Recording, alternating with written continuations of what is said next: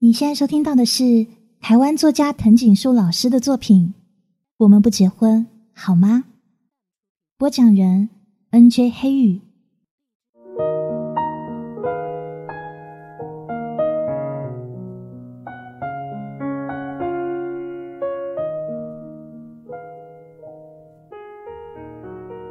你怎么突然跑过来？台中车站前，十二月十一号八点二十五分，一九九九年，天气晴，大概是十七十八度的气温，阳光耀眼，在脸上轻轻的铺上一层温暖。那个时候，我的心情是忐忑的，是低温的。就像今天的天气一样，他的白色雅阁停在我面前，摇下车窗。嗯，我是有样东西要给你。阿聪一样在二十分钟内赶到，不应该说是十五分钟内，就好像我们以前一样。这是不是表示他依然很在乎我？依然在乎这个让他失望透的我。天气冷，先上车。熟悉的手势，熟悉的打开车门。这一连串熟悉的动作，给我的感觉居然是陌生的熟悉。矛盾透了，真的矛盾透了。车上的史努比已经换成了一只怪怪的猫，车后座的两个小抱枕也不见了，而且很明显的，车上香水味也不一样了。只是车子喇叭里传来的音乐，还是我送给他的那张 Kenny G。你吃过早饭没？这是我跟他在车上唯一的一句话。他给我的答案只是摇摇头，直到车子快到他家的时候，我指指路旁的早餐店，他还是跟我摇头。那个时候我就明白，他不想跟我说话，至少这个时候不想。那通断了线的电话，是我连想都没有想到的一个结束吧。在我挂掉电话之后，我急忙跑回宿舍，拿了钱包往门外冲。淑清见我这样，连忙叫住我：“哎，你干嘛啊？不是去打电话，怎么打成这样啊？”刚刚，刚刚，慢慢说啦，慢慢说。哎呀，你怎么喘成这样子？刚刚讲到重要的时候，电话断线了，电话卡没钱了。那你现在是要干嘛？买电话卡，你说了没有啊？那句话就是要说之前断线了吗？接着，我被莫名其妙的淑清拖到床上，莫名其妙的躺下来，莫名其妙的被盖上被子，然后莫名其妙的听他说：“你快点睡，明天一大早我就把你叫醒。”带你去坐车，为什么啊？你想你现在用打电话的行吗？淑清拿起我跟他一起到花东玩的底片，在出门前这样跟我说着。就这样，隔天一大早天都没亮，淑清就先把我叫醒，然后塞了包东西给我，带我到统联站坐车。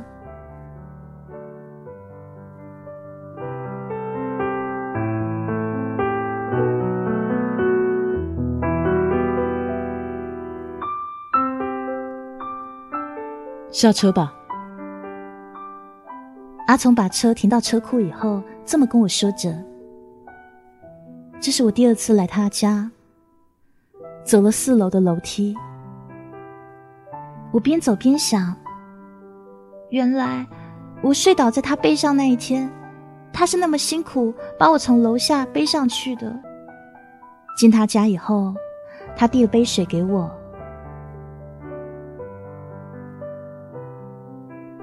要给我什么东西？嗯，这个。我递了包东西给他，眼神不敢在他身上停太久，因为他现在给我的感觉是那么冰冷，就像个冰块。他接过那包东西，又拿起车钥匙对我说：“我得出去一下，你就先在这吧。”然后他转身离开我的视线，关上门的声音让我身体不自觉的颤抖一下。时光好像回到那一天，我睡在他家的沙发上，醒来以后看着陌生的一切，还觉得很奇怪。而现在呢，只有惆怅的感觉充斥整个心情领域。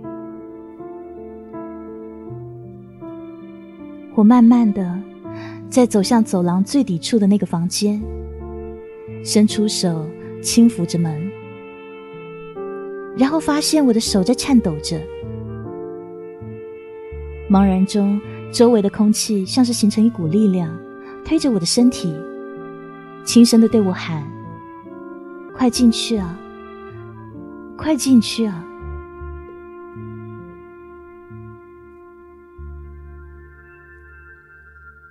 这是我第一次进到他的房间，浅米色的房间，棕色的衣橱，DIY 木地板，绿色格子窗帘，淡蓝色直线条床单，海豚图样枕头套，木黄色桌椅。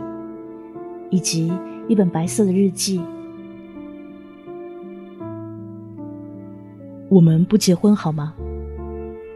这是那本日记上唯一的一行字，用阿聪最喜欢的紫色水性笔写的，旁边还画了个小脚印，涂成黑色的小脚印。我的手依然在颤抖着，慢慢的翻开那本日记。日记的愿望，希望哪天，当我不再写这本日记的时候，你已经给了我一个否定的答案。因为那天我要问你的问题是：我们不结婚，好吗？林汉聪，十月二十四，一九九九年。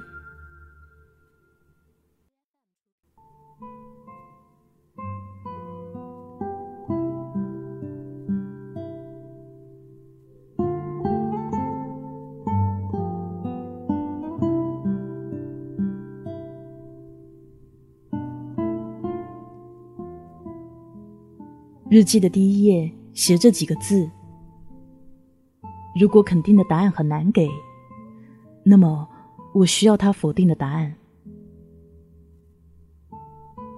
如果是真的，请你在哔一声之后告诉我。我在等待一阵雨，而你在等待一句“我爱你”。幸福是我无时无刻记着你，即使你不在我身边。有时候，铲子并不能解决眼前的问题。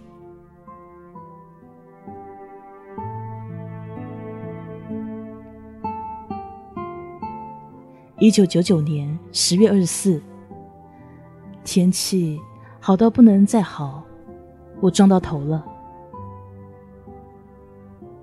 不敢相信，新会这么个酸辣的女孩子，居然愿意来台中找我。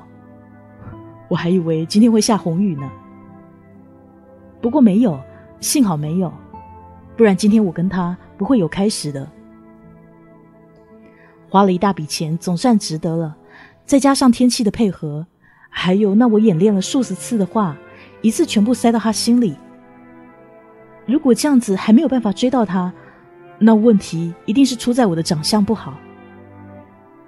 幸好上辈子积了点阴德。我妈妈辛苦的生给我大大的眼睛、坚挺的鼻子、大小适中的嘴巴，还有高挑的身材。嗯，在日记里自恋一下，应该没有什么关系吧？这辈子第一次写日记，真不知道自己哪根筋不对了。从云深不知处回来以后，我居然买了一本日记。我一定吃错药了，不然我怎么可能做这种事啊？说真的，我觉得这日记本还挺好看的，什么花样都没有，连封面都只有小小的印了根羽毛。这跟我的气质挺合的，不买它实在对不起我自己嘛。嘿，新会以为我没有听清楚那句话，其实那句话我才听得一清二楚哎。火车进站的声音还不足以让我的听觉退化，好不好？我再问他一次，只是为了再听一次他可爱的声音。我想再听他说出那一句让人心悸的话而已。那个小傻蛋被我拐了还不知道。为了证明我有非常仔细的听到那句话，我现在得把它写下来。新会是这么说的。我不能收着它，至少现在不能，因为我还不是任何人的。我现在属于我自己。或许有一天我会带上它，那表示你要结婚了，因为我想嫁给你。说的真好，虽然还差我一点点，不过刚开始嘛。不要要求太多，给他一点鼓励好了。嗯，小慧说的真好，不愧是我的女朋友。小慧，我喜欢这样的称呼，以后就这么叫她。那她会叫我什么？不知道，没办法想象。哎，算了，反正只要不要叫我笨葱就好。因为“笨”跟“葱”这两个字拼在一起，真的让人挺……哎呀！看着他不想拿回家的钻戒，我突然觉得，这是不是他的一种自我保护呢？说实在的，毕竟这种东西是一种压力，对一个女孩来说，要收下这样的东西，一定要有非常大的勇气。更何况，我们今天才刚开始。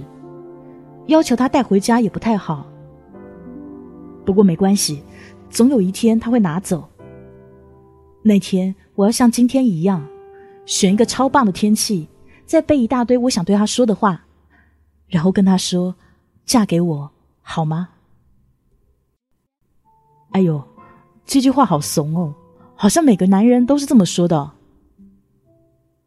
那如果我这么问，他会不会？再上一次当呢？好，就这么决定啦。反正封面没有花样嘛，写上这句反而更好看哦。嗯，选我最喜欢的紫色来写，再画一个小狗的脚印。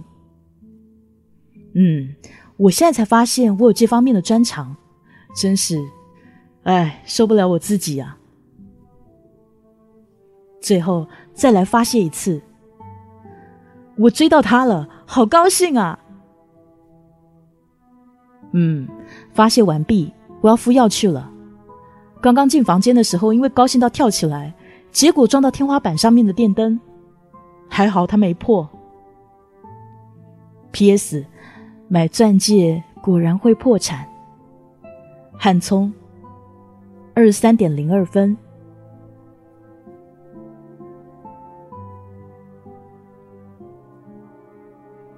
一九九九年十月二十六，天气还好啦。奇怪，为什么今天一起床就觉得怪怪的？刷牙的时候居然把刮胡泡当牙膏挤，把洗发精当做洗面乳。最惨的是上厕所上到一半发现没卫生纸了，我一条毛巾出来拿新的，却发现连新的都没有。搞什么东西啊？害我第一次用餐巾纸擦，感觉怪怪的。不不是，不只是怪而已，是非常非常的奇怪。骑着机车到学校去，刚停好车没多久，就踩到狗屎，害我没什么形象的在停车场大骂了 shit 好几次，被几个女孩看到，在那对我指指点点的。我突然发现，我学校的学生素质很高，因为 S H I T 这样的话都有人会抗议。那要是我如果骂 F 开头的会怎样？公告我，枪毙我！走进教室的时候，才发现我根本忘了带课本。糟糕的是，今天一早要上英语绘画课，带错课本就像是有人问你麦当劳怎么走，你回答他肯德基比较好吃一样，完全不搭嘎嘛。所以喽，为了不让别人去吃肯德基，我牺牲自己宝贵的上课时间，翘了三堂课去看了场电影。结果不看则已，一看惊人，害我一看就看到下午。结果因为连下午的社团都因为看电影翘掉了。本来跟班上的死党约好要陪他去看网球社女生练习的，因为上礼拜上社团课的时候，他看上那个绑辫子女孩，打听到她是气管系的。我真怀疑他的眼光啊！为什么他会喜欢那种长得像乱码零点五的那一型呢？反正这下死定了。没陪他去网球社看练习，他下礼拜铁定要把我们拉到他楼道社去当面团摔。我说今天真的怪怪的。放学回家以后，妈妈不在，又是我泡泡面来吃的时候。虽然说我会下厨，但是真懒得再洗那些盘锅了。谁知道我到底在睡觉还是在发呆啊？我也不知道我怎么了，居然用冷水泡面。害我连最后一包库存量都没了，结果还是自己炒的东西来吃，洗了堆锅子盘子，唉，我今天真的怪怪的。为了不再奇怪下去，我决定去洗个泡泡澡，好好的泡一次澡，看看会不会正常点。洗澡的时候电话响了好几通，谁打的？小慧吗？嗯，不可能，他不会打电话来的。他那个人太独立了，所以应该不是他打的。虽然我挺希望是他打的，因为他说话声音真的挺好听的。虽然他室友淑清的声音比他的还，但是我没看过他室友，所以第一名的位置还是给小慧吧。说不定他的室友是龙族的嘞。哎，该睡觉了。希望等等做梦的时候不会再觉得怪怪的。我要不要打电话给他啊？算了，已经太晚了。晚安喽，我的小慧。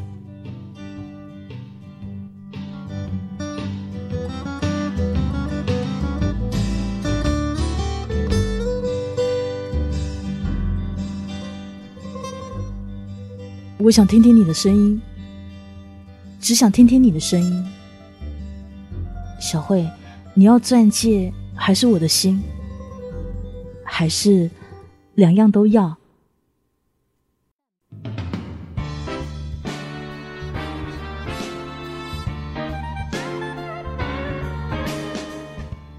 一九九九年十一月四号，天气早上大太阳，晚上有星星。人一忙，一个偷懒，又有几天忘了写日记。没关系，反正这世上还有一种东西叫周记。还有一种东西叫月记，看你什么时候喜欢记，就随时随地记。前几天跟阿富跑到南头集集去看集集车站，两个人从晚上开始骑机车，到集集的时候已经半夜快两点。那个白痴啊，说什么自己人称省道之神，台湾从南到北只要是省道一定就知道，绝对不怕迷路。结果嘞？我跟他从太平骑到吉吉，花了五个多小时，还差点骑到合欢山上去等下雪。到了吉吉之后，乌漆抹黑的，什么都看不清楚。但是为了不让自己白来这一趟，花了一百多块的油钱。阿富说，一定要在这留下自己的足迹，才证明我们来过。所以我们又去买了即可拍，在已经倒塌的吉吉车站前拍了几张照片。顺便拍了几张自己的脚，因为阿富说要留下足迹嘛。那个家伙啊，我改天不敢跟他出去了。他拍完足迹以后，居然说要留下回忆的味道，然后他就跑到某个漆黑的地方去。唉，他回来的时候还一边拉拉链，一边对我说：“哇，舒畅嘞，哇哩嘞！”这家伙太嚣张啦！所以我就趁着他在那个的时候，帮他拍了一张有回忆味道的照片。哈，一举两得嘞！有味道，有足迹，有照如此，夫复何求呢？回到学校时候，已经快天亮了，一夜没睡，上课的精神一定很不好。所以我跟阿富决定先跟教授借一下上课时间，先回家睡觉，改天再把上课时间还给他。昨天照片洗出来了，全部的照片都因为极可拍的闪光灯太弱，宣告失败，隐约看得到一些模糊的影像。而那一张阿富在泼尿的照片，也隐约看得到那张如厕的背影，但是塞翁失马焉知非福，那一张模糊的背影在阴差阳错间，还真的有那么一点味道哎。妈妈这几天都不在家，说是要参加公司的旅行到新加坡，这下可好，我又可以开着我的白色闪电到处跑。但首先要先把明天的课上完，因为教授姓机名车。听学长说，他当人一流，而且最喜欢拿不上课的人开刀，所以我决定先上完他的课，再到高雄去找小慧，好好的吓他一大跳。想到这里，真的不自觉的奸笑起来。嗯，等等再笑，先打电话给他再说，骗他说我要跟妈妈出国，要好久好久才可以回来，看他反应怎样。想到这里，又不自觉的。最近听到一首老歌，叫《背负你的爱》，我觉得里面写的歌词实在是写的太棒了。有机会我一定要唱给小慧听，虽然她一定会捂住耳朵。先打电话，先打电话，嘿嘿。汉聪，晚上十点零七分。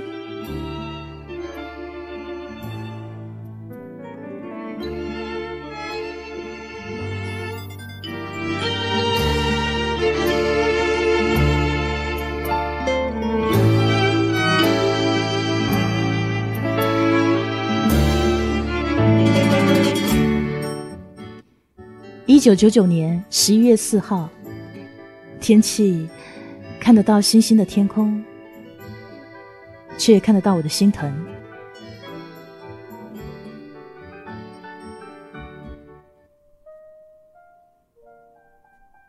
刚刚接到小慧的电话，听到让人心疼的语句：“珍珠男，这家伙的名字怎么那么奇怪？”世上有人姓珍名珠男，还是姓珍珠名男？管他姓啥名谁，他现在在我的感觉里，就像明天要上课的教授一样，姓机名车。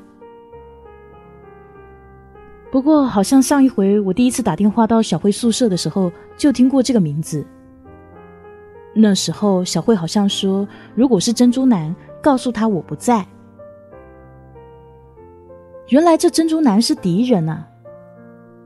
该死，我应该要重考才对，考进中山，就算当小慧的学弟也没关系，不然哪天我家小慧被珍珠给淹没了，我都不知道。